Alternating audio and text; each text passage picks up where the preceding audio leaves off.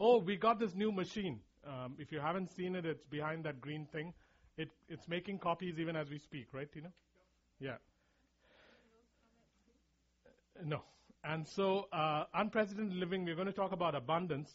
And um, uh, abundance, um, as in life more abundant. So, if you want to turn to John 10:10, last week we spoke about um, the appearance of Melchizedek. Uh, you can get those CDs from uh, Tino later, but today we talk about life more abundant. John 10:10.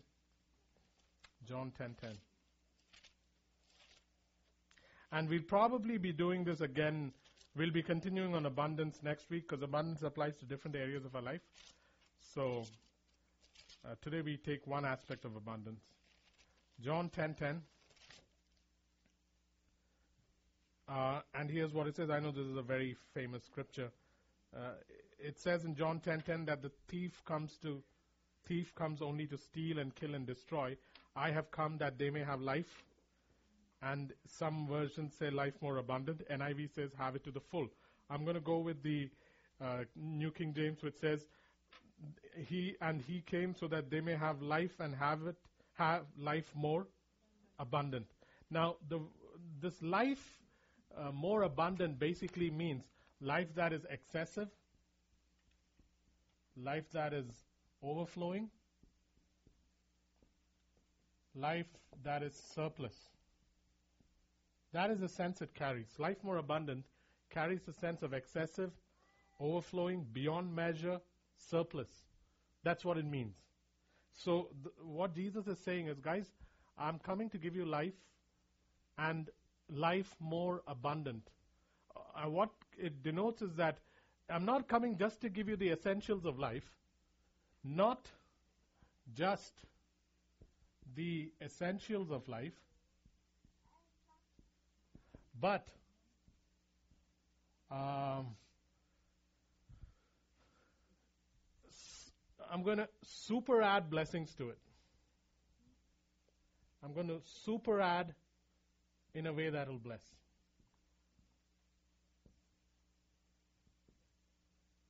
I'm going to super add in a way that will bless. So it's not just the essentials. I'm going to super add in a way that will bless. So that's the whole idea. So when Jesus says, I have come to give you life and life more abundant, what he's saying is, Jacob, I've come to give you life, yes, but not just the essentials. I'm going to give you excessive, overflowing, surplus, superadded life. That's what he's saying. And we've got to understand that this is the kind of life he's offering, folks. Because very often, as is the case with anything that is supernatural or excessive, theologians have um, um, chiseled it down to um, abundant life being some abundant life being life in eternity. That's what it's been chiseled down to. So if you ask most theologians or many professors in college, they'll tell you, oh, what he meant by life more abundant is he has given us eternal life, and that is life more abundant. We cannot separate life into compartments like that. If you notice in Genesis chapter um, 2, verse 9, God says to Adam and Eve, He says, Guys, I've given you all these trees. And in the center of the garden were two trees. One was the tree of life, and one was the tree of the knowledge of good and evil. And very clearly in Genesis 2:17, God says to Adam, "You can eat of all of the trees." And that included the tree of life. The only tree they were not supposed to eat of was the tree of the knowledge of good and evil. But they were supposed to participate in the eating of the tree of life. In Revelations 22, verses 2, we find that the tree of life was both life giving and was both something that applied to the health of the person because it, uh, its leaves are for the healing of the nations. Adam was supposed to participate in the tree of life while he lived here on earth. We do not divide abundant life into something that happens in eternity as separate from something that happens on earth. Life, Zoe, is continuous. What changes is this mortal body, folks. That's all that's changing. My soul and my body will instantly be changed. My soul is already in the place of transformation. My body is what changes completely. But life cannot be compartmentalized like that. Therefore, Abundant life is something that has already begun and will continue. Even if you take the context of John 10:10, it says Satan comes to steal, kill and destroy. What? Definitely not eternal life because Jesus very clearly said that do not be afraid of him who can kill the body, but be afraid of the one who can uh, decide the destiny of your soul. And that's not Satan, that's God. So if Satan, Jesus is saying, Satan comes to steal and kill and destroy life, but I come to give life and life more abundant. Even in the context of that sentence, we are talking about life here on earth that Satan tries to steal, kill, and destroy with the intent of causing you to squander away your eternal destiny. And Jesus is saying, No, no, no, no. I've come to give you life and life more abundant, starting right now from here on, even into eternity. So it's not life as opposed to life abundant, but life abundant as opposed to death. If you say so, Chris. No, No, I, I- was being uh, sac- uh, not sarcastic. Uh, what's the right word? Yeah, that's the word. Yeah. Uh, if if it's not making fun of me, sure. In verse 22, um, down, that's in um, chapter 3, Genesis chapter 3. yeah, And when they sinned, God said that uh, they, they should, He didn't want them to eat from the tree of life. yeah, and that, yeah. When this when Adam sinned, he could not participate in the tree of life because now he had sin had the consequence of death, and so he was shut out. But now that that is paid, the tree of life is restored. Which is why in uh, uh, Revelation chapter 2, verse 7, it says, Those that overcome will now eat of the tree of life which is in paradise. It's a, it's a restoration of the life and life more abundant back to us, folks. And it has already begun. If I am waiting to enjoy this life after uh, I enter into heaven, it'll be like a man who has millions of dollars who gets to enjoy it uh, a month before he dies. Uh, in a in a in a in a world where there will be no cash necessary. So it's that kind of a feeling. So uh, please understand that abundant life has already, in that sense, begun. It applies. So abundant life applies both. Abundant life, we'll call it AL. Abundant life applies both to an overflow of eternal life that we possess, an overflow of eternal life we possess, and it applies to overflow of the quality of life, quality and vitality of life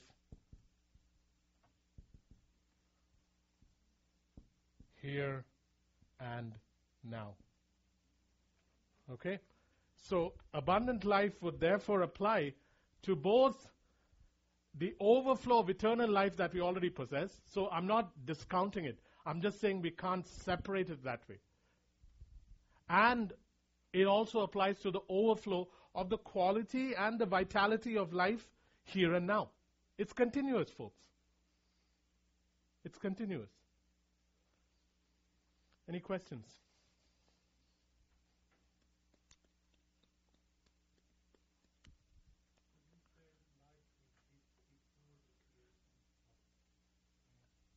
Uh, yes, we can, uh, because um, the Bible says, "In Him we live and move and have our being."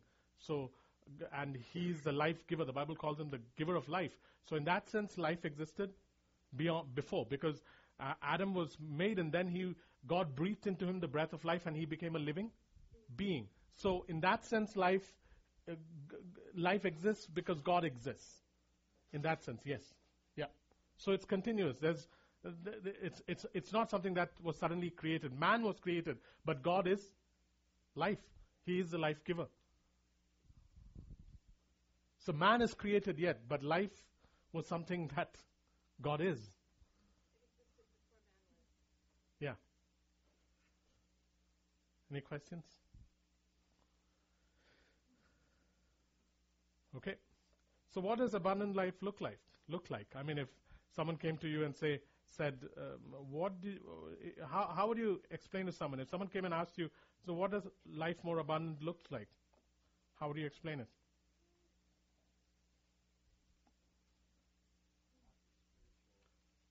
Happy spiritual life? Peace? I'd say, uh, you, you're not wrong, all of you are right. But I'd say I should be able to say, ta That's what we should be able to do. That's the whole idea of this teaching that if someone says, So tell me, Jacob, what is abundant life? and they see it. That, that should be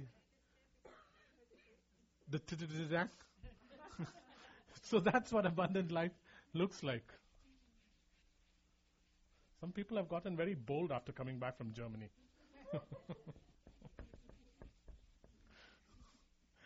yeah, so that's what abundant life looks like. You should look like abundant life.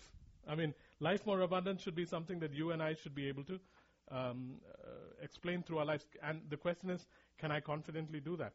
And uh, that's the question. Can I confidently do that? Because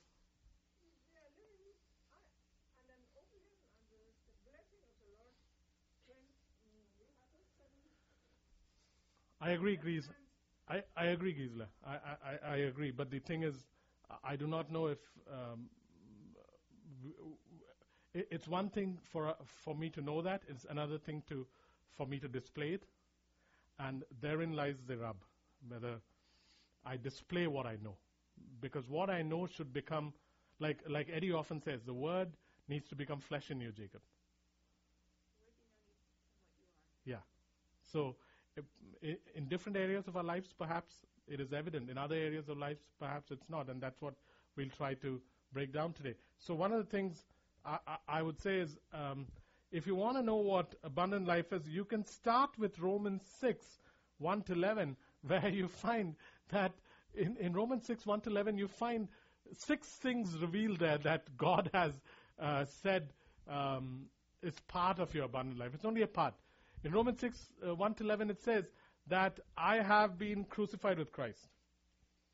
In Romans 6, 1 to 11, it says, I died with Christ. So let me write down these six things that do make up abundant life and should be displayed in your life.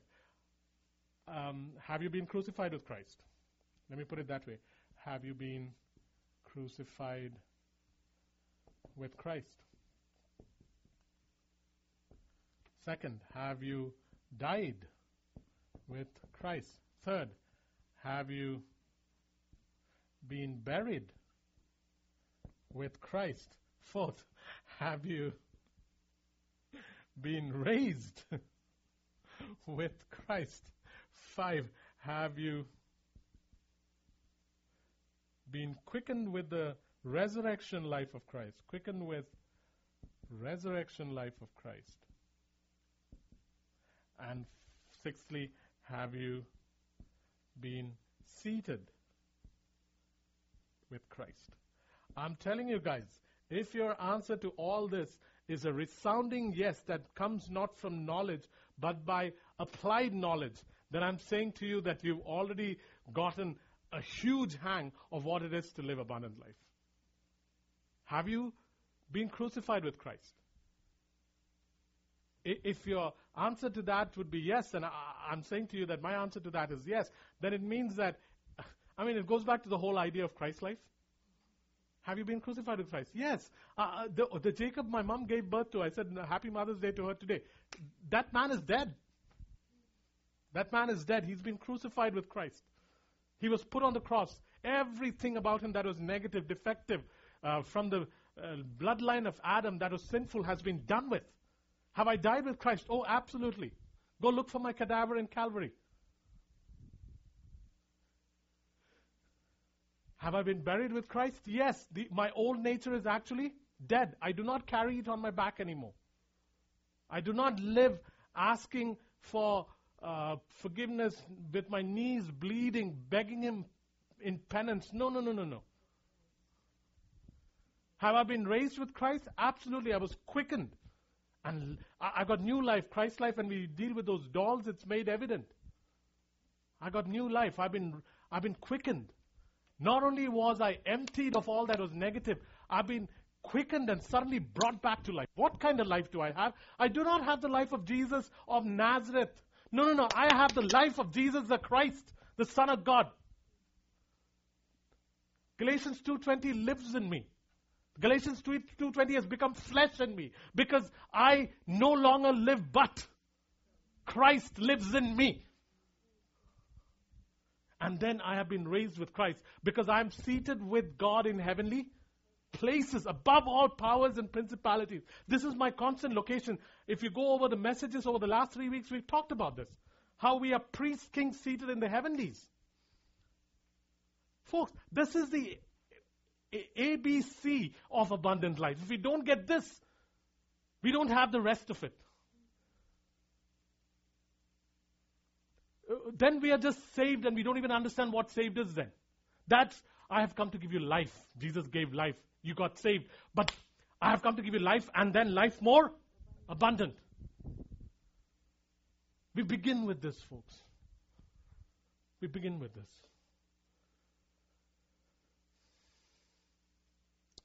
I just find this awesome that all these things have happened to you and I. Quicken means uh, I was, uh, my sins were buried with him, and then I was given a brand new spirit. No, uh, raised. No, uh, oh, oh, sorry, this should be here. I, I was quickened, and then I was raised with resurrection life. I was given a brand new spirit, and then I was completely saturated with the very spirit of Christ, meaning I have Christ's life in me. So it should be the other way around. I have been quickened first. I was given a brand new spirit. I, I was crucified. I died. I was buried. I was given a brand new spirit. Now, in my brand new spirit has been, I've been saturated in my brand new spirit with the spirit of Christ, which is why I'm now the resurrection life of Christ in me, and I'm seated with Christ.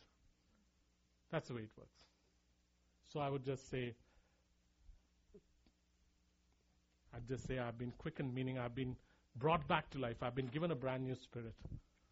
Have been given a brand new spirit. And then I have been uh, saturated with the resurrection life of Christ in my spirit. That's how it works. This is awesome. This has happened to all of us. It has happened to all of us. And if we begin to live here, we already have, have taken up a big chunk of the abundant life pie. But it's vital that we grab this chunk. It's like a huge chunk. Any questions? Go ahead. Uh, I would ask. I would throw back another question. Uh, what do you expect to see uh, when you say, "Why don't we see abundant life?" What do you expect? Okay. Yeah. Yeah. So we will be dealing with each area, and like I say, if Matt was here, we'll be dealing with that. The first one in about 42 minutes. but uh, uh, here we are dealing with the platform or the basis for building everything else on, because abundant life appears uh, applies to so many areas of our lives, so many areas. And uh, what has happened is the word abundance has always been connected usually to money, while abundant life stretches across every area. As we begin to see it, we'll see it. So that's the other thing. Actually, bigger than like laying a foundation. And one thing God said to me yesterday was that many of our foundations are cracked and flawed. So we need to make sure that our That is set. Yeah. Because otherwise, you can never build on it, man. Otherwise, even if money comes, money won't stay because it's the foundations are shaky.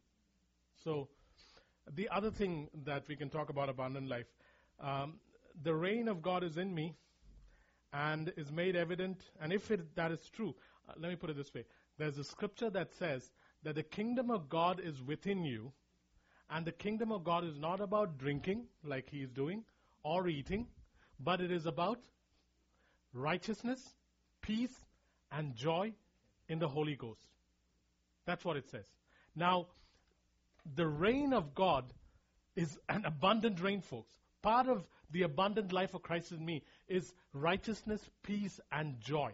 And someone said peace when I asked them what does abundant life look like. Folks, if abundant life is in you, then one of the things that will display or be made evident in your life is righteousness, peace, and joy.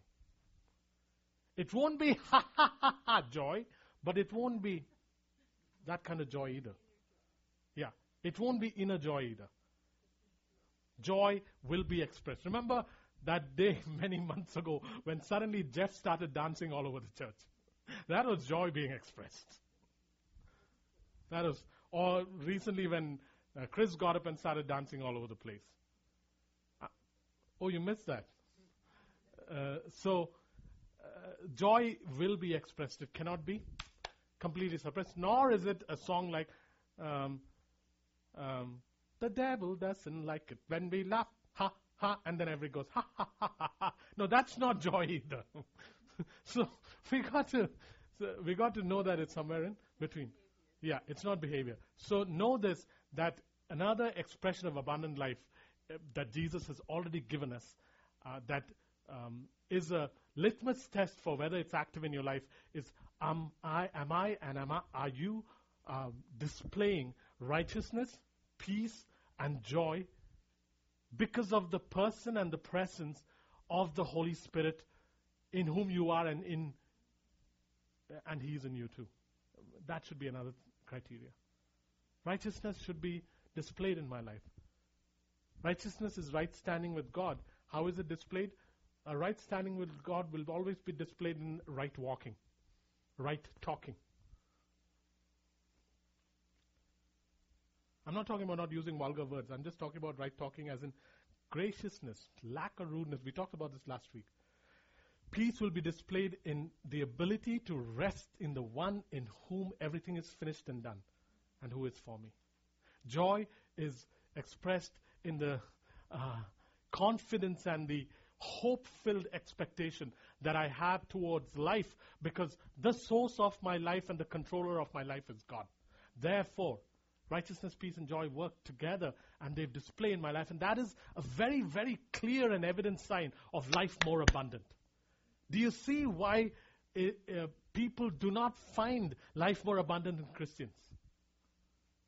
Because if these three areas are missing in a Christian's life who has Christ in him, then what are we offering the world? They have life already. Life more abundant has to be something that is excessive, surplus, beyond m- what is the normal measure. Yeah. Strength. Yeah. Yeah. Yeah. So that's another measure of what abundant life would look like. Uh, another thing that really uh, grabs me is Christ is the commander of my life. He's the, he's the, I know when we say king, we don't perhaps uh, connect as much, but Christ is the commander of my life, and he is someone who um, always um, forges ahead in victory. And therefore, I know that even when I fall, my nose is pointing towards victory. Christ is the commander of my life. Jesus Christ is the author and finisher of my faith. He's the captain of my destiny. He's the commander of our lives, folks. He's the commander of our lives. He does not lead in defeat. He does not lead in discouragement. He leads in hope, expectation, and victory. Finished works that already exist. He bears us up on eagle's wings, as he said to Israel. Through difficult times, I bore you up on eagle's wings. That whole story of footprints and those famous pictures in the book of footprints is all about that. Commander of my life who carries me on his feet or on his back. This should be evident in my life because very often the king who rules over your life is evident in the way you live. We talked about that last week when we talked about the four different kings.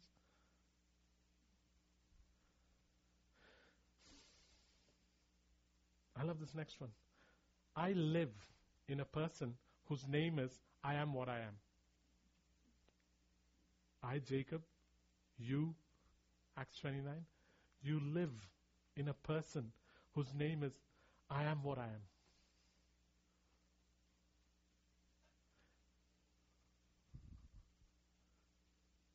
Gosh, you live in Him. You don't just live following Him, you don't, don't live under Him, you live in Him. He whose name is I am what I am.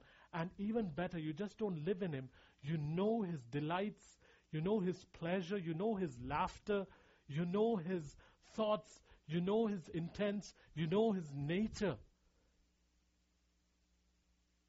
It is very difficult for me to be with a person who I know that intimately without some of it rubbing off on me.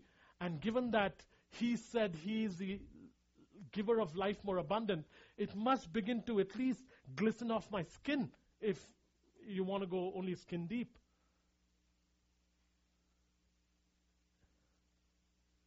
I mean, a person like Eddie, who I see for uh, 14 days a year, has rubbed off on me.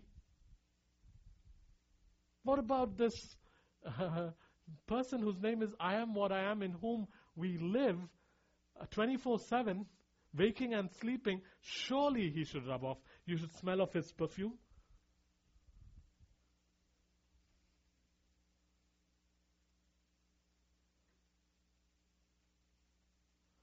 Questions?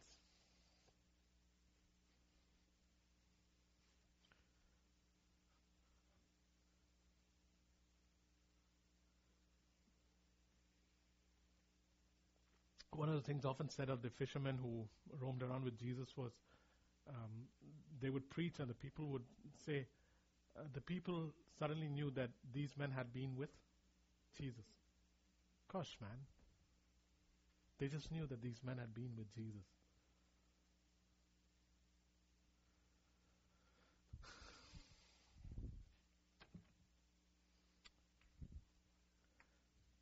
Folks, this is where we build from once we get these things right, then this translates into physical, emotional, relational, and financial abundance. This is what we build from. The things we've mentioned thus far. If we build from this, as Anne was saying, uh, if this is a platform, then abundance translates into our physical, emotional, relational, and financial spheres of life. Because, like most of the things we've been discussing, Abundant life is a mindset, folks. It's a mindset. It's a, it's a position of strength that we operate from. It's a mindset. If we do not have the mindset of abundant life, and I pray that you pay attention, if you do not have a mindset of abundant life, then um, we will always be looking for abundance instead of knowing that we already possess it and things will come running at our heels. If we do not have a mindset of abundant life, then we will always be looking for abundance instead of knowing that it is following at your, at your heels.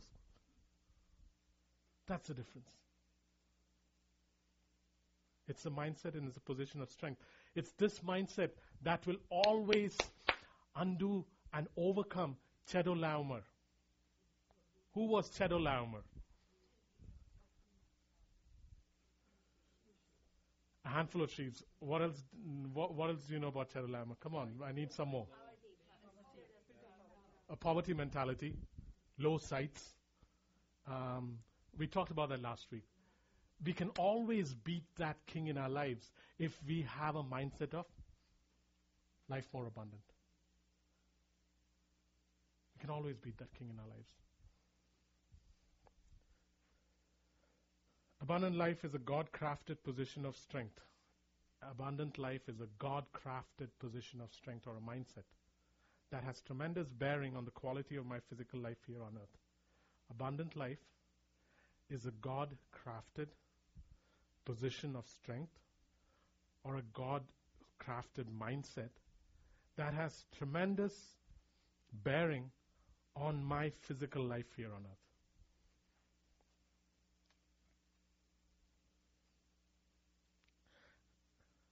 And we need to switch our thinking to operate from this position of strength.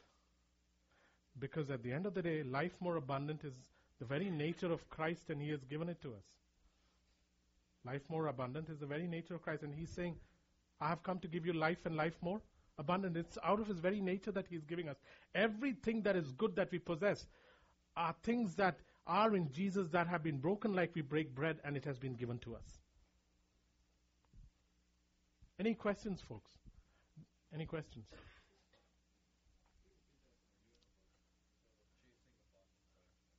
Yeah, if we don't have a mindset of uh, life more abundant, if that is not how we think, then what will happen is we will be continuously looking for abundance t- in our lives, in in physical, in relational, in financial. We'll be looking for abundance, uh, and we'll be chasing after it instead of knowing that life more abundant is something that is a position of strength that has been established in me because Christ has already invited and placed me in it.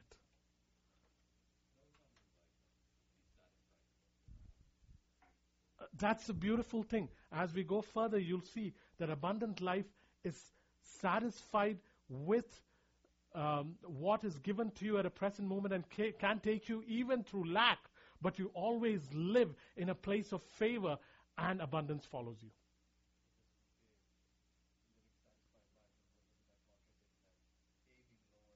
No. No. It's a contentment. Abundance, abundant life always is content. Paul, Paul lived an abundant life. Paul said, I know what it is to be in lack, and I know what it is to be in plenty. Jesus was always content. When he needed uh, food, there was food. When he needed money, there was money. He was always content. So it is, it is, yeah. And uh, when I say low sights and high sights, uh, you always hitch your wagon to the star that God tells you to hitch, you, hitch it to. You don't, you don't, you don't become ambitious and presumptuous because the Bible says a man said he will build a barn and he will fill it. Oh, fool, the Bible calls him. Another man said, I will go to this city and that city. And it says, do not say that. You're saying something evil. You should say, if it is the will of God. So then, find out the will of God and hitch your wagon to the correct star. Now, I may have $200 in my bank account today, and I'm content with that. And tomorrow I may have 200,000, and I'll be content with that. And I, the thing is to be satisfied giving away the 200 and giving away the 200,000. And it is possible. It is possible. So abundant life is not about being rich, because that somehow the word conjures the image of being rich. Abundance, abundant life is a position of strength and a mindset that this is what you are called to live in. And when you begin to live there, you will find something that it doesn't matter whether you're a Christian in India or Africa or in Monaco. You will find that it's following after your heels. You never have to go chasing it, it comes after you. Yeah. Yeah. Yeah. I I. Yeah. I No. I I I. Yeah. I I? No, uh, um, I know that there is more to my life than what I'm doing right now. And uh, I live in the satisfied place of rest that it shall all come to pass because my pursuit is this person called Christ. And as long as I'm running after him, things that he has planned for me will follow after me. Uh, the, yeah, seek the reign of God in your life, and it, it will come at the right time, right time, right time. So once you're content, you're living in abundance, yes, in a way. Once you, and it's added automatically more Yeah. yeah, and it's always behind you. You're never running after it, it's always behind you.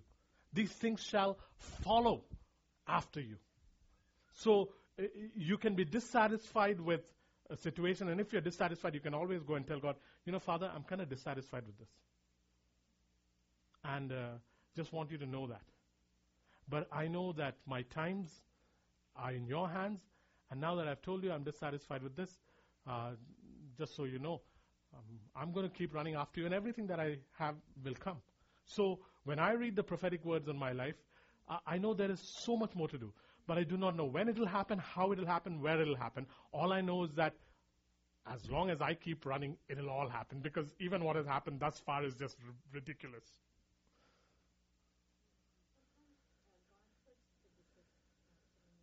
Yeah, that's another point. Sometimes God puts a, a healthy dissatisfaction in your life with certain things.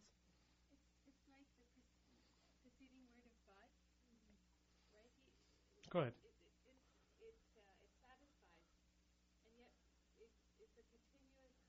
Yeah. Yeah, because I cannot operate by something that God told me here. I'm always operating by some what God tells me here. For instance, let me give you an exa- um, good example of um, dissatisfaction. Um, uh, one of the things I found when um, no, I won't mention. Uh, one of the things I found was no, no, no, no. One of the things I f- found was that when uh, Alex came from Bahrain, I found that many of the things that were happening in the group of group in Bahrain were um, were not what we are learning right now. Uh, and one of the reasons I'm going to Bahrain is because I need to uh, correct some of the things that have crept into the group that do not correlate with what we are at present learning from the Lord. And there's a dissatisfaction in me. Now, the best thing to do is to leave that group alone because it's sometimes larger than our group. And um, uh, the thing would be, let it grow. No, no, no, no. There's a sense of dissatisfaction. And so over the last one week, I'm saying, I'm going to Bahrain. You've got to tell me how to fix it. I'm going to run after you. I'm not going to spend a night fasting to find out what you want. I know that before I land in Bahrain, you will put in my heart whatever I need to do to do the right surgery so that it comes out right. You need to run like that. If you're dissatisfied with um, where you're at right now, you ma- make it known to God and then you run after Him, and it just happens. Because we always operate from a place of rest. That's the beauty of it. More and more, I'm convinced of the reality that God is not a phone booth, and therefore I do not have to go into a phone booth, drop a 25 cent coin, pick up the dial, and say, This is my problem, what's the answer?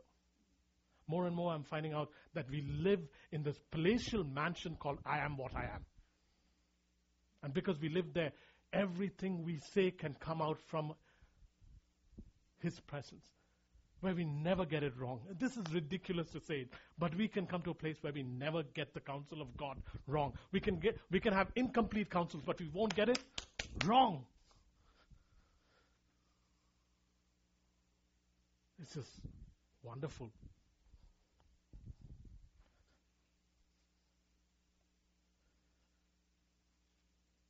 Any questions other than what James asked? Switch out. want to add to that. Sometimes when you are dissatisfied with something, it's because of your thinking, but God will show you something more in that same position for you to do. S- say that again. Sometimes when you're dissatisfied in a certain position and you complain about it, it's because of our understanding, which is very low. Uh-huh. But when then God showed you something more in the More. same place where you could do more. Do more. Yeah. Yeah, easily. Easily. Sometimes dissatisfaction is so that you move on to a new place, folks. Yeah. Sometimes dissatisfaction is so that you move on to the next place. One, day I was very satisfied working at the church I was working at before I um, left that church, and then one day I was very dissatisfied, and it was not because anyone did me harm. In fact, they were being even nicer than usual. But I was dissatisfied, and I knew that the time had come to cut connections. Sometimes dissatisfaction is so that you move location. Unfortunately, our loyalty gets in the way and becomes a hindrance. Loyalty can be a hindrance to godly dissatisfaction. Loyalty to whatever you uh, the, um, may be under is now holding you back from moving on. Sometimes it's loyalty to our comfort zone. Yeah, sometimes it's loyalty to comforts. Sometimes it's loyalty to the degree of significance you may have at a place that will be lost when you go to a new place. Different things.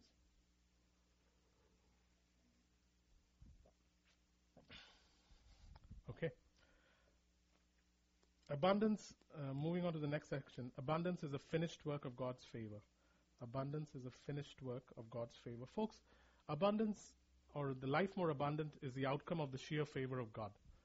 life more abundant is the outcome of the sheer favor of God.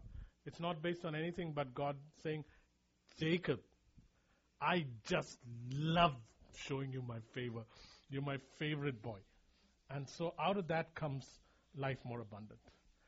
And the word favor, I know we've gone over this before, but I want you to understand that the word favor um, is uh, is His graciousness and kindness to you.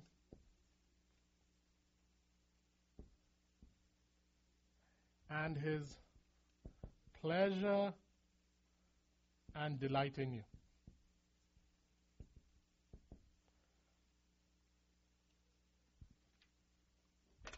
Favor is God's graciousness and kindness to you, and it's His pleasure and delight in you.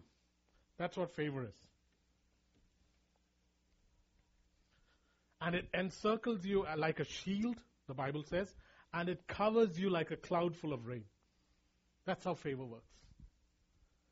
And if you want to walk in it, all you have to do is keep walking in, uh, keep walking in hearing.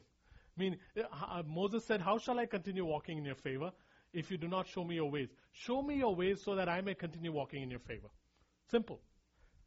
So every morning, I, I'm aware of this. I wake up and I say to the Father, You're going to be so gracious to me today. You're going to be so full of kindness to me today. Your pleasure is on me today, and you are delighted with me. Now, show me your ways today so that I may walk in them, so that I may continue to walk in these things that are so awesome that you're pouring upon me, because you're covering me with a cloud of it, and you're encircling me with a shield of it. So here I come, show me your ways. And then as you walk in it, you continuously walk in favor. This is how it works. And abundant life, life more abundant, comes out of the sheer favor of God upon your life. Joseph had this happening to him. His father had 12 sons, and he decides, hmm, I'm going to get a coat of many colors and I'm going to put it on Joseph. And in those days, um, the more colors you had in a coat, uh, the more uh, it, it declared your preciousness or your specialness. The Bible talks about two or three instances where it talks about princesses and brides being dressed up like in a multicolored quilt kind of a thing, which wouldn't perhaps be as fashionable today. Uh, but in those days, a robe of many colors was a declaration of your specialness. And Joseph walked in this.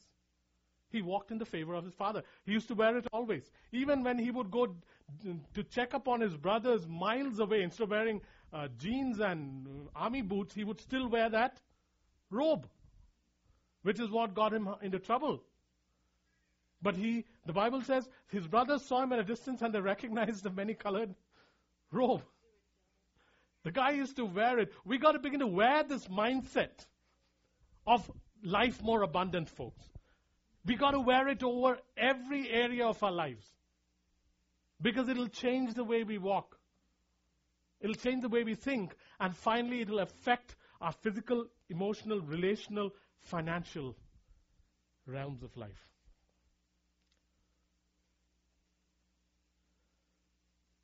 And it was not just that Joseph wore the robe, man.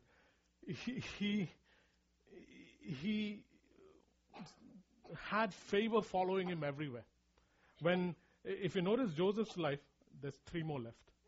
Usually you stop at seven. Okay. That is, well, she sneezes in sevens, so she only made four, so I was just saying she's got three more left. Okay.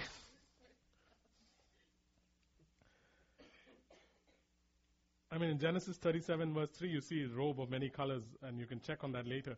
But see, the beautiful thing is, and this is where we go back to that whole question of uh, does abundant life mean tons and tons of stuff?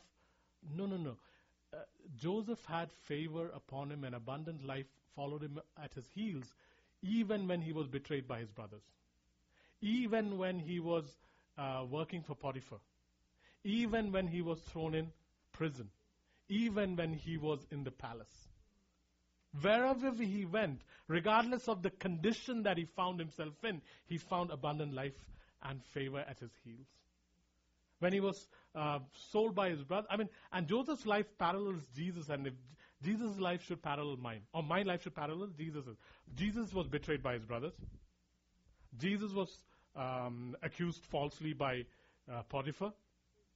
Jesus was uh, thrown into prison, in a sense of speaking. And Jesus was uh, restored to his rightful position, just as Joseph. And my life is the same. And Jesus had the Father's delight upon him, and he was the giver of life more abundant. He lived it. And it's the same with us, folks. Abundant life is something I wear. So, in the end, when Joseph stood before Pharaoh, even though he was dressed in Egyptian attire, I'm telling you, the guy still could feel the softness of the many colored robe on his skin because he had worn it all his life. He knew favor and abundant life. When he goes to Potiphar, Potiphar appoints him the head of his household because Joseph prospered in anything he touched. When he went to prison, they put him in charge of the king's prisoners because he was like someone in charge of the prison. When he went to the palace, Pharaoh made him second to none except himself. In everything he did, it would follow him. It's a mindset, it's a way of thinking. And in fact, abundant life is tested by unfavorable seasons in your life. And it's when that test comes, when unfavorable seasons come, that's when your mindset will be tested. It'll either make you or break you. Either you will settle for life or you will say, I know that the season is unfavorable, but I'm already wearing the many colored robe and I know that this season shall pass and I will always walk with abundance following me because I will always enter into the finished work called the life more abundant. Unseas, um, um, unfavorable seasons tests your mindsets, folks. That's when your mindset is proved. Unfavorable seasons. It doesn't matter what area we are talking about. Unfavorable seasons tests your mindset. It tests your mindset. It shows you. Uh, it doesn't really prove your mettle. Unfavorable seasons proves your thinking. That's what it proves. It, show, it shows you and it shows the rest of the world and it shows God what you actually think. What I actually think. Go ahead. Why did Joseph have favor and not his brothers? Uh, um, no, it, uh, yes, but even more than that, um,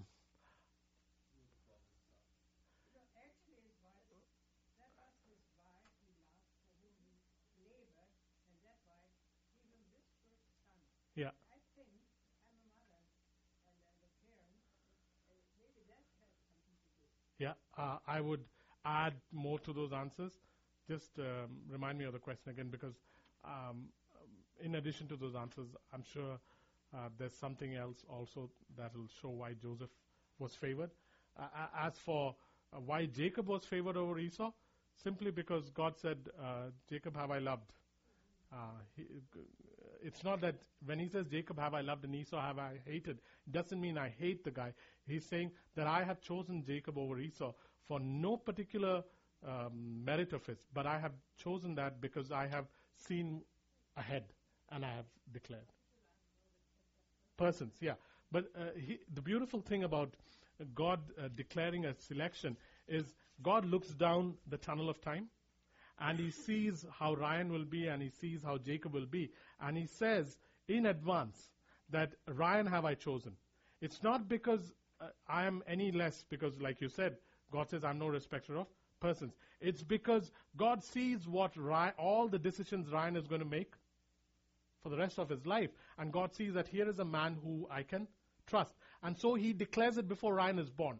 We live in time, and so we look at it and we think, aha, that's so unfair. But God is speaking from a position of all knowing. So God knew that Esau will marry the Canaanite women. God knew Esau would be a, a depraved man, that he would be a profane man. God already knew it. While God knew that Jacob would not be that way. So that's how it works. Yeah.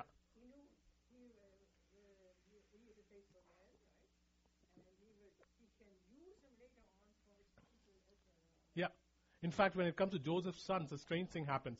Joseph brings his two sons. One's name is Ephraim and one's name is Manasseh. And uh, um, he brings them to Jacob and he puts the older one at Jacob's right hand, and Jacob switches his hands. because instead of blessing Manasseh, he blesses Ephraim. And uh, Joseph says, Sorry, Dad, mm, you're kind of getting blind. This one's the right one. He says, No. And he blesses because God prophetically tells Jacob, No, no, no, no. I want you to give the older son's blessing to Ephraim and not to Manasseh. So God, in his foreknowledge, knows things that we don't. He knows, yeah. He doesn't determine, but he already knows, and so he speaks from the future. Go ahead.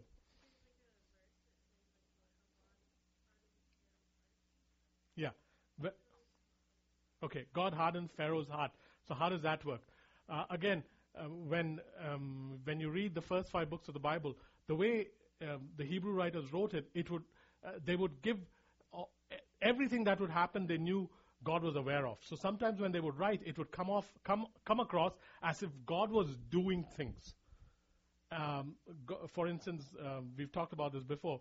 Uh, it would appear that God sent destroying angels, God sent plagues, God sent this, God sent that, and uh, when it come to came to hardening Pharaoh's heart, God again knew in His foreknowledge that Pharaoh would ten times balk his um, intent to free Israel, and so whenever Moses, whenever God speaks to Moses, He says to Moses, Moses, you go and do this, but I am saying to you that Pharaoh will not release you, for I have hardened his heart. When he says, I have hardened his heart, he's speaking out of his foreknowledge in knowing that this man is not going to, but I'm going to use it to my glory. Every time he negates it, I will show something else that will eventually cause the freedom to happen. It does, however, apply that every time I resist God, I begin to get bolder in my resistance of God and further away from Him. But God never will deliberately force anyone not to have the free will to choose. And so anything that we see in the Bible that seems to contradict the nature of God, you immediately have to look at Jesus. Anything in the Old Testament that you see about God that seems to contradict love, immediately look at Jesus because Jesus is the visible image of the invisible God. So if the Bible says, and God sent diseases, immediately look at Jesus. Is, is, do you see that in Jesus? And if you do not, then do not put it on God because we are reading a language and it's coming out a certain way. In Psalm 78 or somewhere there, we see that a band of destroying angels was released over Egypt. And they went about causing these plagues and things like that. And suddenly, the scripture itself illuminates scripture. And whenever I'm in doubt of the character of Jehovah in the Old Testament, I always look at the visible image of Jehovah, who is Christ, and immediately I see the actual persona of who he is. Because there is no separation in terms of God was cruel in the Old Testament and he's nice in the New Testament. That would be, um, yeah, he- he'd have a multiple personality. And that wouldn't be true. What he was with Adam, he was with Israel, he was with Jesus. He, Jesus was and he is with us. Um, okay, abundant life is a finished work, folks. Abundant life is a finished work. 2 Peter 1 3 says, God has given you all things required for life and godliness. It's a finished work. 2 Peter 1 3 says, Everything, uh, Elmer, that you need for life, even a sport like fishing, and everything you need for godliness, I have already given you. It's a finished work. Life more abundant is a finished work. Uh, and so please understand that we don't have to talk him into it.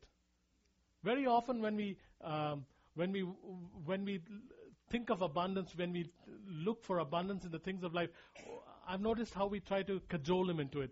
Oh God, please, Lord, please, this would I will give. I mean, I remember when I first came to mm, know the Lord, and I needed money. I, I, I went and bought a lottery ticket, and I uh, uh, said, "I'll give you 10%." Then I thought, "Nah, that won't satisfy him." So uh, finally, we went up to 50%. I said, "I'll give you 50% of this if you let me win."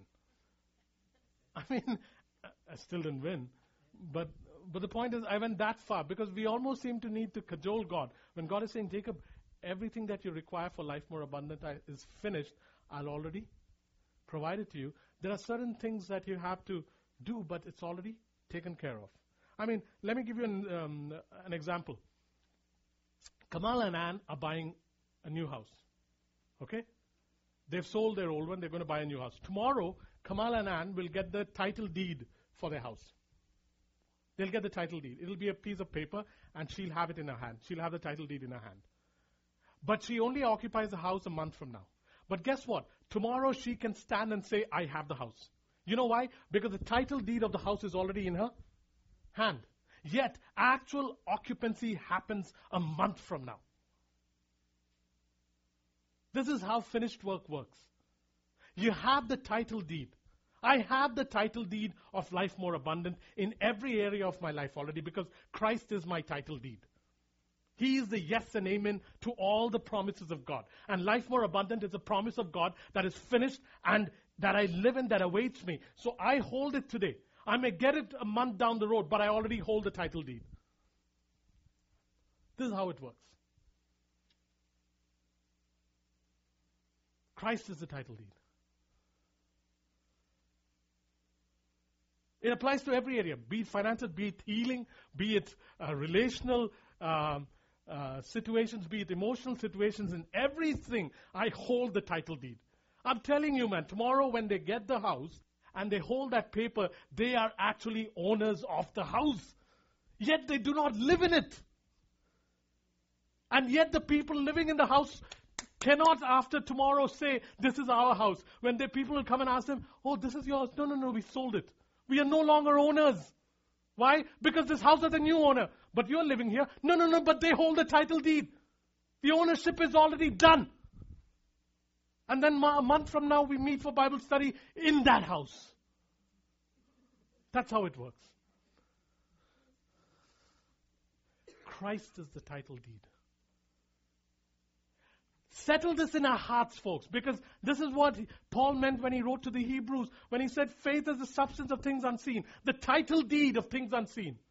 It's your present possession, which is why in 1 John 5 14 and 15 it says, When you ask anything according to my will, know that I hear, and if you know that I hear, then know that it is your present possession. Present possession.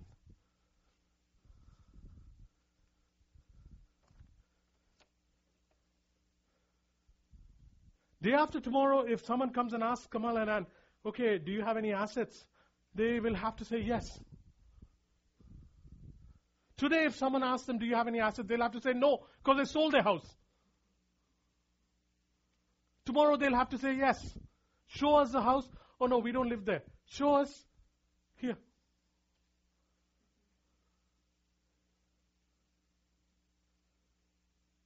This is, a, this is how we need to think, folks.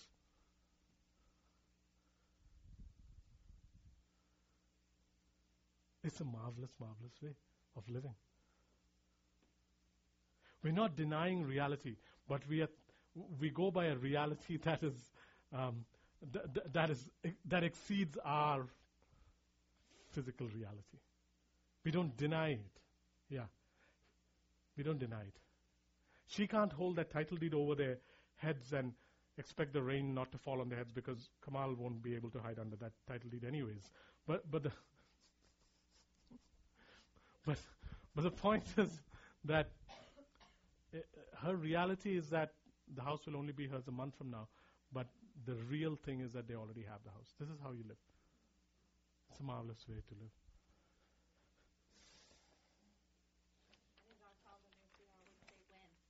Yeah. And yet she won't say when. No, she knows when. Yeah. Oh, okay, okay, okay. Yeah. With we don't always know. Yeah. We don't always know when you can occupy the house. You have the title deed, but you do not know when you can occupy the house. That is when righteousness, peace, and joy kick in. Between the, we've talked about this, between the promise and the provision is where faith works. Faith doesn't work with receiving a promise. Uh, the promise is from God, it's easy to trust that. Faith doesn't work when the provision has come. Faith has to be activated between promise and provision. That's where faith is, works. That's where you say, I will walk in righteousness, peace, and joy because I have the title deed.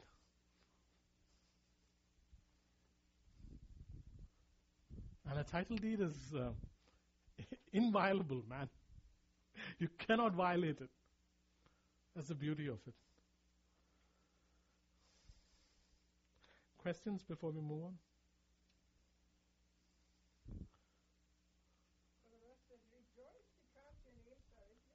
Mm-hmm.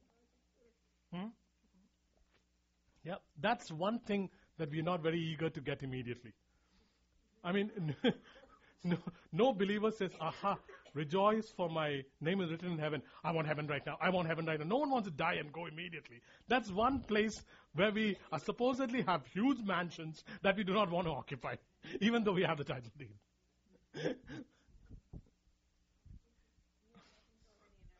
Pardon? Yeah. I mean, we'll talk about mansions and whether there are mansions another time. Huh? Yeah. If you flip your page, we go to abundant life and healing. So now that we've set some ground rules for abundant life, and you thought there was no second page, Lorian? I don't know whether that smile is a smile of relief or.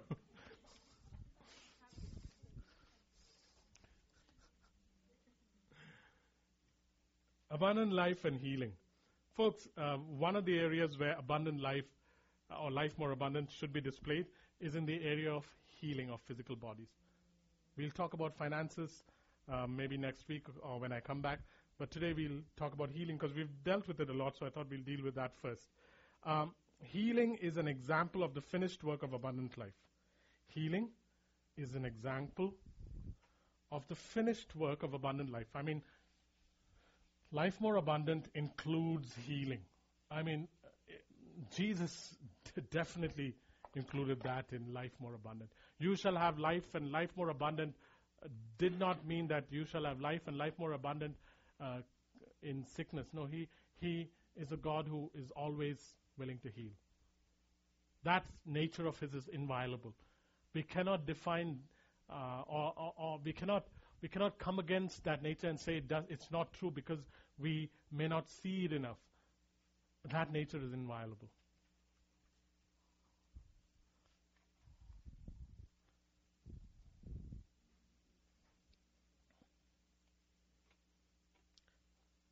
Healing is an example of the finished work of abundant life.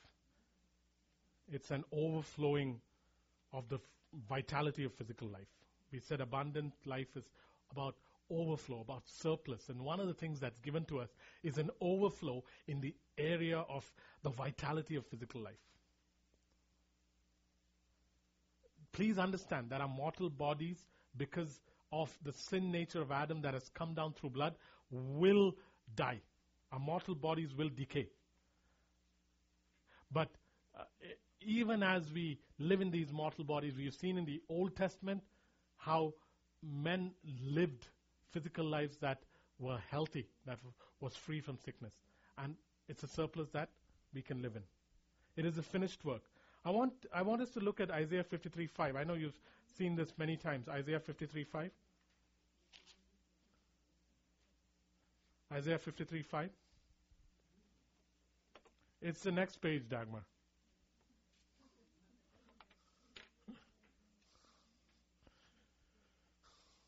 Dan was so happy there's a second page. Isaiah 53, verse 5.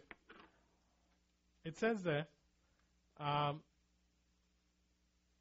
You are healed. By, my, by his stripes, you are healed. Folks, this is a prophecy in the Old Covenant before Jesus walked the earth. And even before the Son of God was flogged, God is saying, You are healed. Hear me again. Even before the Son of God was flogged. Imagine that, eh? Such, such an irony in those words. The Son of the living God, God Himself. And I'm saying, even before the Son of God was flogged, as if, I mean, the two don't even fit together, man. Even before the Son of God was flogged on earth, through Isaiah, God said, You are healed. Now go to 1 Peter 2 verse 20? 24. 1 Peter 2 24.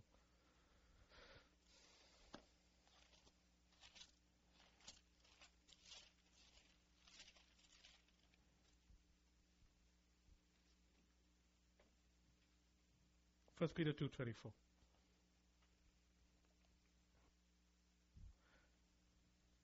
And it says there,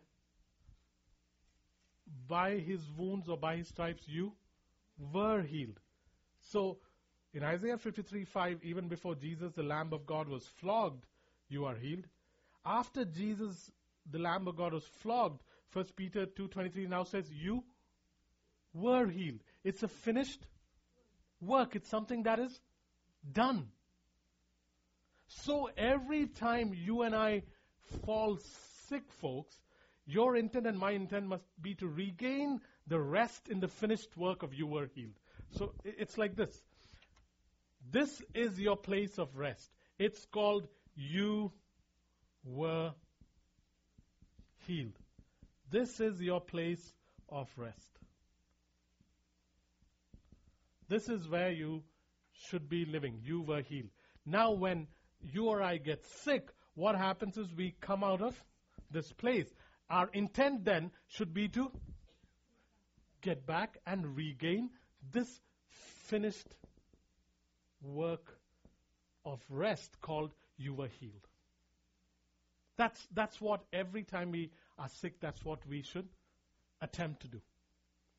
And there are mechanisms for doing it, or pathways into it, uh, which we go, won't go into. But we need to understand that uh, part of life more abundant is this place of rest called you were healed. And every time a sickness comes and you come out of it, your intent is, I want to regain that place of life more abundant, which is you were healed. It's a finished work.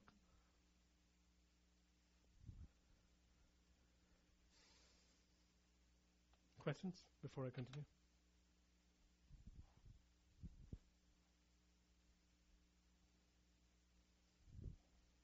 Any questions?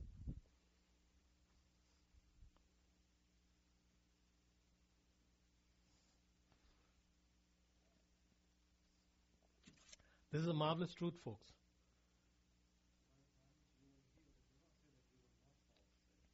No, it doesn't. So i i- it's like um, it doesn't say you you will fall sick either. Yeah. No. No. Yeah. If but there are people uh, I know at least, I know one person who has lived here for 84 years and has not fallen sick. I don't know her personally, but I know about her and I've heard her speak. Who has always lived here. She, uh, oh, oh, it's so beautiful. Exodus 15, verse 25 26. Exodus 15. Father, I thank you for the ridiculous Abba that we can explore.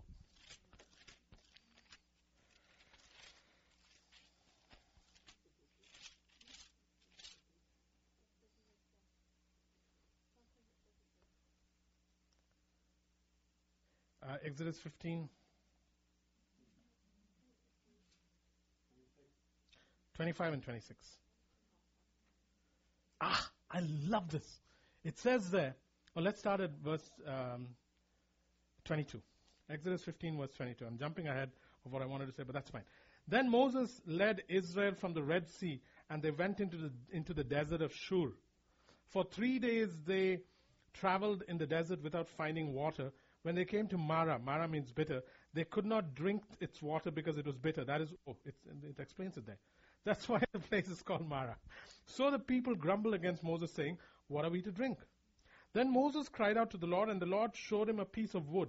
He threw it into the water, and the water became sweet. And listen to these words. Then the Lord made a decree and a law for them, and there he tested them. What do you think that means? Then the Lord made a decree at the waters of Mara, and there he tested them. What does that mean?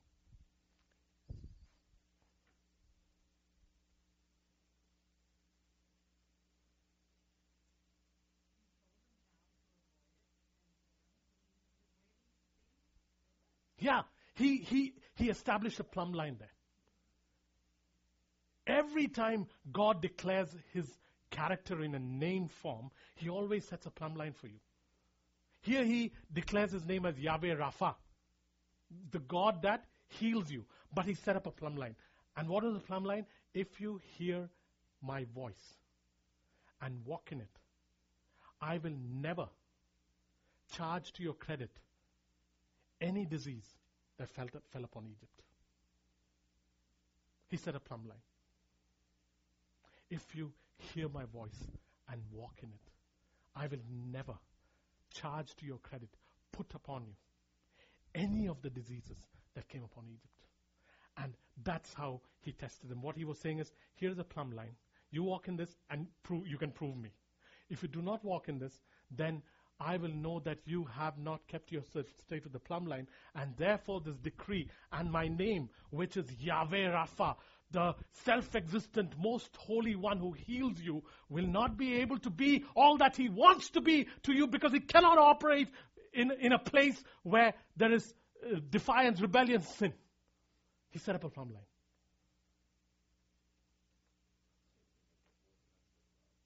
Walking under the cloud. And I'm saying to you, it is possible to hear his voice and walk in it and live free of sickness.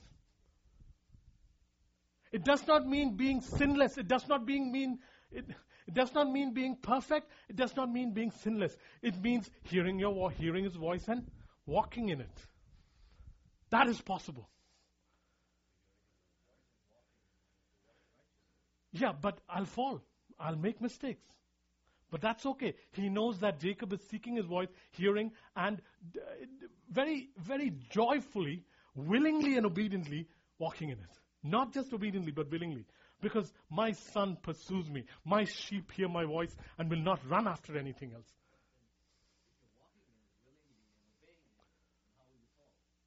Um, I, I've found times when I've heard God, but I haven't done everything He wanted me to. No, I heard Him, but I made a mistake. I erred. I have. There have been times when I've. Yeah, there have been times when I've come here and the Lord's told me something, and I'll do it to a certain point, and then I think I'm not. I'm not sure whether I should finish it because the moment doesn't seem right, and I may choose not to. And later on, when I go home, every time I go home, I'll say, Father, anything you want to talk about today from today's service? And some days he'll say, Jacob, you could have done it this way.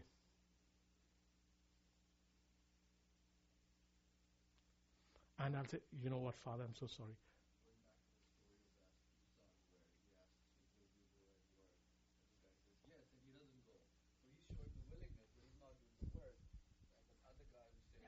Yeah. See, the. True. We always have to look at God's dealing with us as father and son. And the moment you put Sarah in that place now, and you see that Sarah seeks and runs to hear your voice and loves doing what you want. And in hearing and doing, between the hearing and doing, there was a discrepancy where it didn't come out the way you expected her to. You know what you'll do? You'll be so thrilled that with the with the pursuit that you will not nitpick. And if you nitpick, you're a um, you're a provocative father.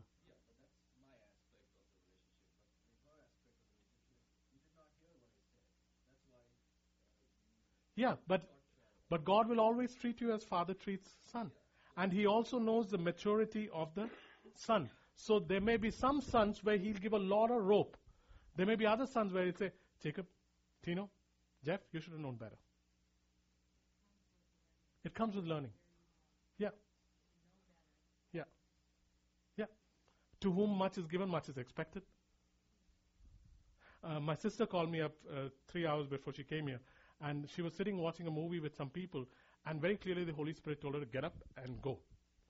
And uh, because she had a plate in front of her and she was eating, and it would look awkward getting up when uh, everyone else was watching, she continued to watch it. And in the night, she had a dream where the Lord told her that it was the wrong thing to do, and she called me up and saying, "Jacob, I was so sure the Spirit of God was telling me, and I didn't." And she told me which movie I was. It was, and I said, "Reba, you should have. You should have gotten up and gone." So she says, What do I do now? I said, Tell the Lord that you erred and that uh, you're sorry. And she said, I've already done that.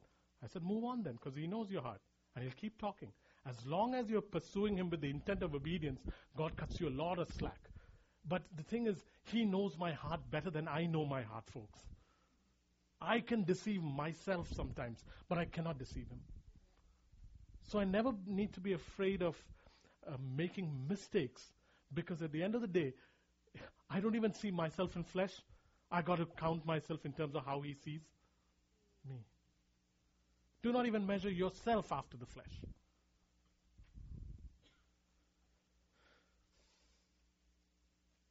So, sorry, go ahead. Yeah, contrite heart. A, a, a broken or contrite spirit, he will never turn away. Beautiful, beautiful God he is. If he was, yeah. So, uh, the reason uh, I read Exodus, so it is possible to live here, okay? The plumb line he's given us. And the thing is, in the Old Testament, the plumb line was about rules. Now the plumb line is about principles because of the life of Christ in me. It's much easier. Then it was hearing God from the external. Now it's hearing God because He lives in me. I know, I know, I know. It is possible to live here. But if, if we step out, then know for sure that you now want to regain this finished work called you were healed. And there are ways to regain it. Which we've gone over many times, so I won't go into ways to regain it, except to say um, two, two approaches to sickness. Since it is a finished work, and this is where we are supposed to live, and a sickness comes upon um, a person, if it's, uh, please, these are not formulas, these are um, strong uh, recommendations. If it's, if it's uh, a disease that comes from the external or comes to invade, or if it is something demonic that comes to afflict with a disease, then you rebuke it. If it is something that is internal, that is because of uh, something within the body being damaged at the source, then you command restoration. Yeah. When, when, when disease is from an external source, when it's an invasive thing that comes from the outside and attacks the body, when it's a demonic uh, spirit of affliction or infirmity that comes from the outside and afflicts the body and causes sickness, then you rebuke it. And we'll talk about what rebuke means. When it is, so that's one area. So, for instance, um, um, if you go to Mark chapter Mark chapter four, Mark four.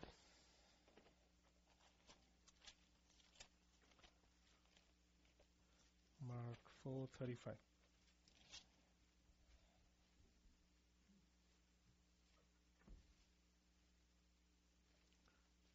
Mark four thirty five. I'm reading. That day when the evening came, he said to his disciples, Let's go. Mark 4:35. Am I in Mark 4? Okay, I'm looking for Peter's mother-in-law.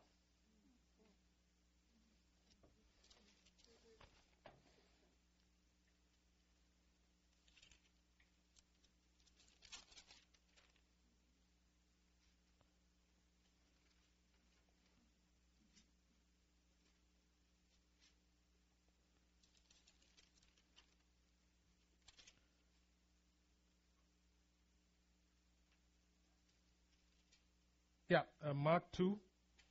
Mark 1, sorry, Mark 1, verse 29. Mark 1, 29. Mark 1, 29. Here's what it says. Um, as soon as they left the synagogue, um, they went with James and John. Ah, I know what's happening. Go to Luke 4. Luke 4. Luke 4:35. Luke 4:35.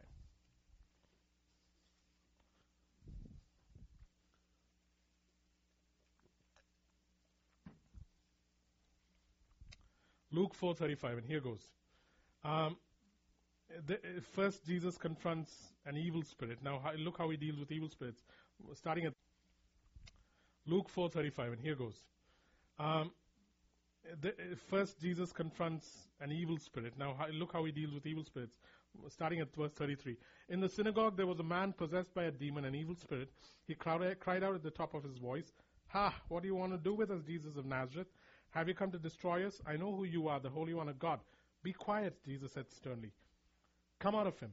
Then the demon threw the man before him, uh, and all that came with him uh, came out, and before them all, and came out without enduring it.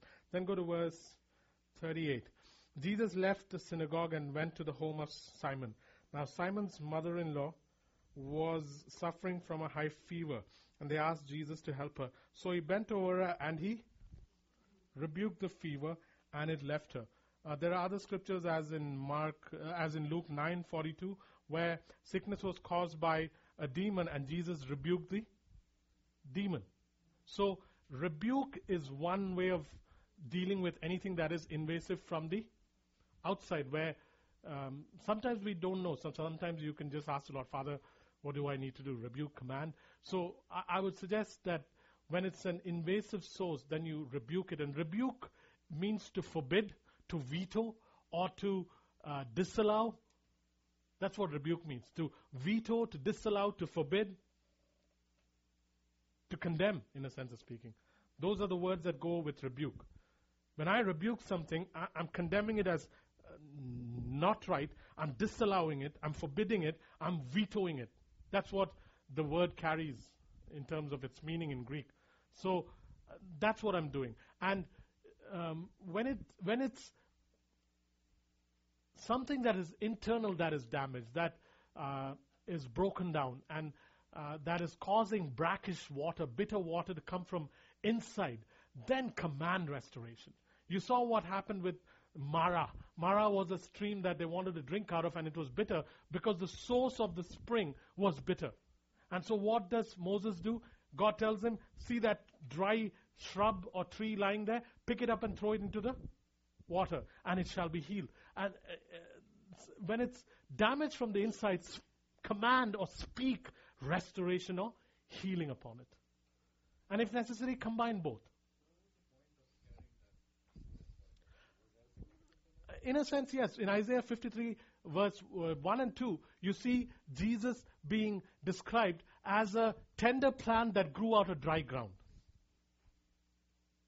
And if the tree was what healed the bitter waters of Mara, then Jesus was the tender plant or the uh, dry piece that came out of the ground that was, instead of being thrown into the water, thrown into the fire so that the bitterness of sickness will be taken care of.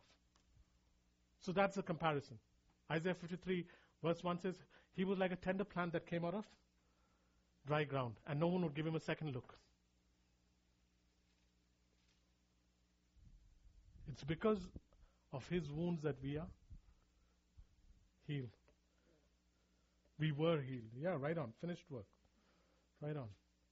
Commanding and rebuking are effective only from a place of authority, folks. Commanding and rebuking are effective only from a place of authority. Authority. So if I rebuke something or if I command something, it has it is only effective if it's from a place of authority. If it's not from a place of authority, let me say to you, it's not effective. And how do uh, uh, how do you operate out of a place of authority? To be in authority is to have jurisdiction. To be in authority is to have rulership over. To be in authority is to have jurisdiction. To be in authority is to have rulership over. You know, um, uh, last um, Tuesday when we had the Bible study here, we had tons of food left over from Anne, uh, from Elmer's birthday. So we had to pack the food, and I went and got some um, large um, containers. The ones we had were small. We got some large containers that was in their kitchen. But because I went there, even though this building has been given to us, even though this kitchen has been given to us, because I took containers from their church, I did go and ask, tell them that I had taken and I, uh, in a sense, asked them for permission. Because six containers, six styrofoam containers was outside of my jurisdiction, folks. We got to know the scope and place that we operate from. If you do not know that, your authority is basically a bunch of words that mean nothing. And if you and I do not understand that we are seated with Yahweh Rapha at his right hand side in Christ, above all principalities, above all powers, and above every name that is being named, then you and I can never understand that we have rulership over every sickness and every demon on the face of the earth. This is where authority comes from. If I do not understand the jurisdiction I have, if I'm not aware of it, if I'm not absolutely confident of it, why will anything go? We rent this place from that church. They used this last night for a women's meeting. But they know that because they have given us the keys and we now are the occupants and we have signed paper, the pastor called me and asked me because he no longer has jurisdiction over the space. He no longer has rulership over the space. So he came and asked me, Can I use your place for the women's meeting? Everything operates on authority. The sad thing is, we can sit in this church and listen to all these messages, and yet perhaps I need to know whether I really understand. And I'm really aware and I'm really sure that I am actually seated at the right hand of God, Yahweh Rapha. That I am actually seated in heavenly in the heavenlies with Christ and actually have authority over all sickness and all demons always. Because only then can I command. Only then can I rebuke, and then will it leave.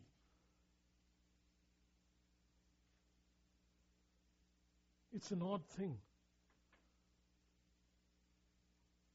Till then, it becomes a bunch of words, which is why we have to shout. Because the louder we shout, we think the more the authority.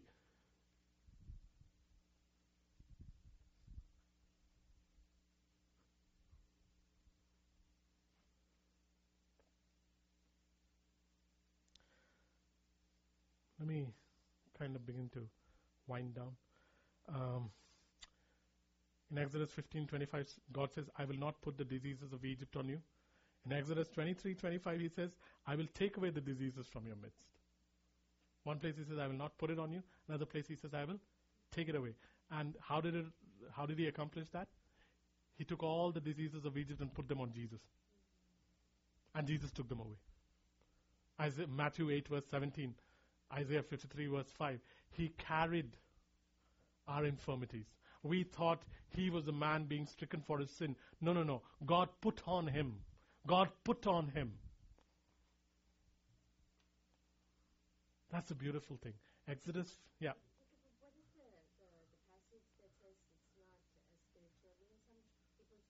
Matthew 8:17. Matthew 8:17. People say that Isaiah 53, 4 and 5 is uh, meant for only spiritual healing. Uh, Matthew 8:17 says otherwise. I mean, this healing thing is so ridiculous, man, that uh, because it is so illogical, people have to come up with an explanation not to receive it. Matthew 8:17, uh, starting at verse, verse 16. Matthew 8:16. When evening came, many who were demon possessed were brought to him, and he drove out the spirits with a word and healed all the sick. This was to fulfill what was spoken through the prophet Isaiah. He took up our infirmities and carried our diseases. I don't see in verse 16 anything that says that it was spiritual healing. Very clearly indicates that it was physical healing. And it says, so that the prophecy in Isaiah may be fulfilled. Now, another argument that people who don't believe in healing will uh, come up with is it has already been fulfilled, so it's no longer active. well then. yeah, in which case, brother, be blessed, but, what can you say?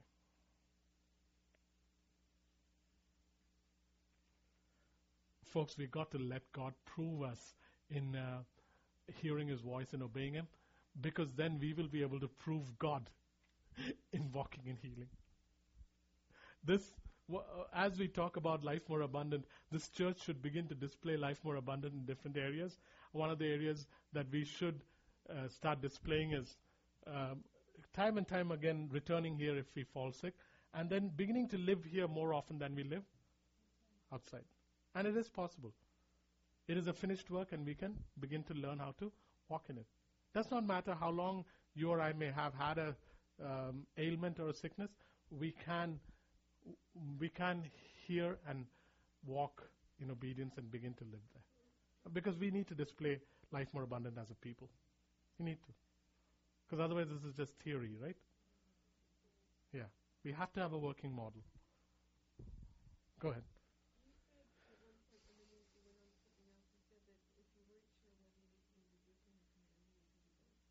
Uh, in the sense, sometimes I do not know enough about a disease to know whether it's external or internal.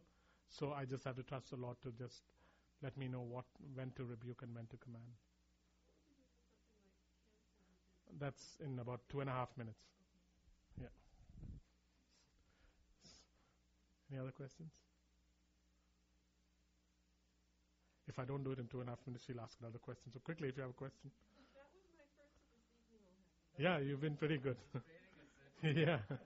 is I think, too, we have to realize that even when sickness does come upon us, we have to stay in that place of rest. Explain it more. Well, so many times we'll get upset, we'll wonder what's happening. Oh, oh, okay, okay. Stay in the place of rest. Yeah. Stay in that place of rest, Yeah. even in the midst of sickness and disease. Yeah.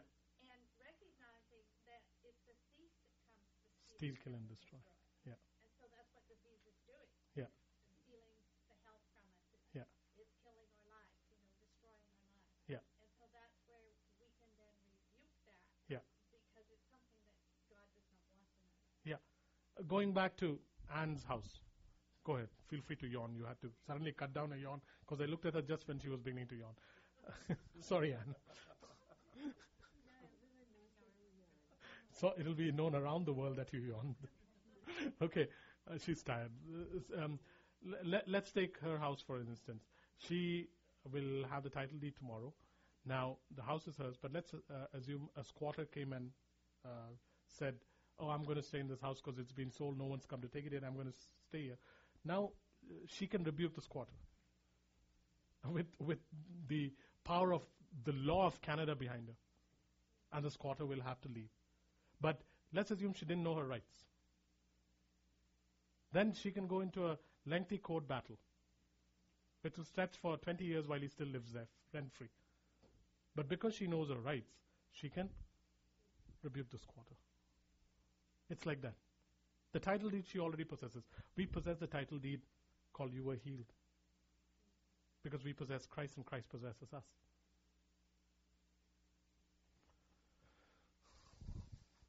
Confounding cancer. So let's talk about cancer. Because um, some of you got that email with regard to Joan's uh, sister struggling with cancer. And uh, my mom's sister in Bahrain has uh, cancer. We hear of so many different situations. Ranita and Maurice's, uh, I think Maurice's brother or someone has cancer. So, brother-in-law, yeah, has cancer. So, um, confounding cancer. How do we go about that, folks? Uh, some of the things about. See, I'm no medical expert or doctor, so I don't claim a- a- any kind of um, medical understanding. But I know a few things that we. Uh, it's common knowledge about cancer cells. One, these uh, cells.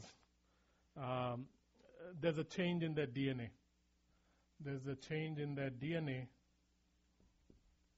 and they deviate from their original design. That's one thing that happens. Secondly, they don't keep boundaries. They don't keep boundaries that each cell is supposed to keep the way God has uh, intended. They break order and they become invasive. This you can get uh, just by uh, checking on Wikipedia, so it's not some greatly informed medical uh, diagnosis that I'm making here. They chaotically multiply.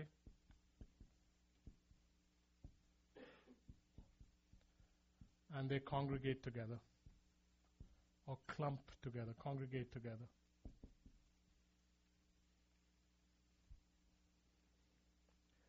They refuse to follow natural life death cycles, meaning every cell is supposed to die after a certain time. Thousands of cells die a day, but these cells refuse to follow natural life and death cycles. Life and death cycles.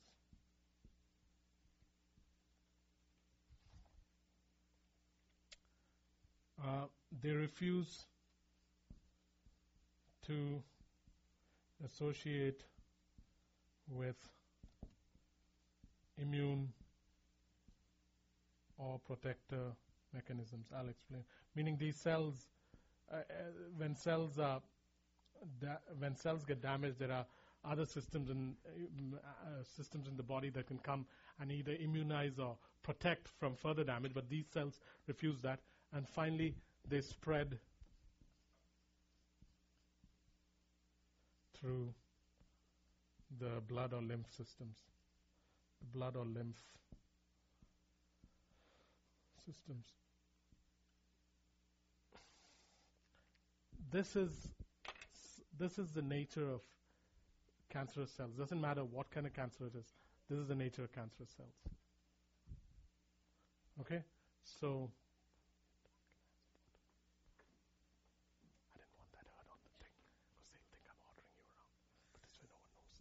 Okay.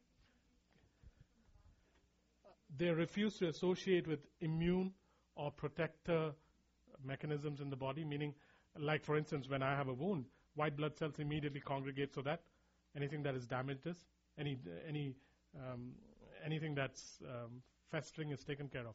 These cells somehow are able to dissociate or refuse to connect with or allow I- immune or protector mechanisms to come and uh, try, try to change things. So these are the ways these cells uh, operate. They change in their DNA, so they deviate from their original mandate or original design. They don't keep boundaries. They break order and they become invasive. They chaotically multiply and congregate together. In fact, that should come before this. And then they don't keep boundaries and they just um, break order and become invasive. They refuse to follow natural life death cycles. So instead of cells dying in a certain period, they live longer. They refuse to associate with immune protective mechanisms and they spread through the blood of the lymph system. Um, w- what do you see common in this? Yeah. Yeah. What do you see common in this? What did you say? Yeah. And um, it's a common theme in everything about cancer cells.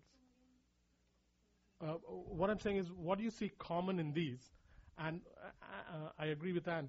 Uh, what you see common in these is cells that had a particular uh, design that they were supposed to follow that have now broken bounds, are no longer restrained, and are in li- literally rebelling within the body. And then uh, things begin to happen. And um, now, uh, I, again, there are no formulas, and you cannot use this generically across the board without uh, having the input of the Lord in each situation. But I would say that very often some form of breaking of restraint or uh, coming against authority must be explored in case that exists when it comes to cancer. Okay? So, for instance, um, it does not always have to be. I'm just saying it is a place that you should likely explore. And one of the things we should do when we um, uh, de- when you help a cancer patient through something like this is give them time to explore it. One of the mistakes we make is we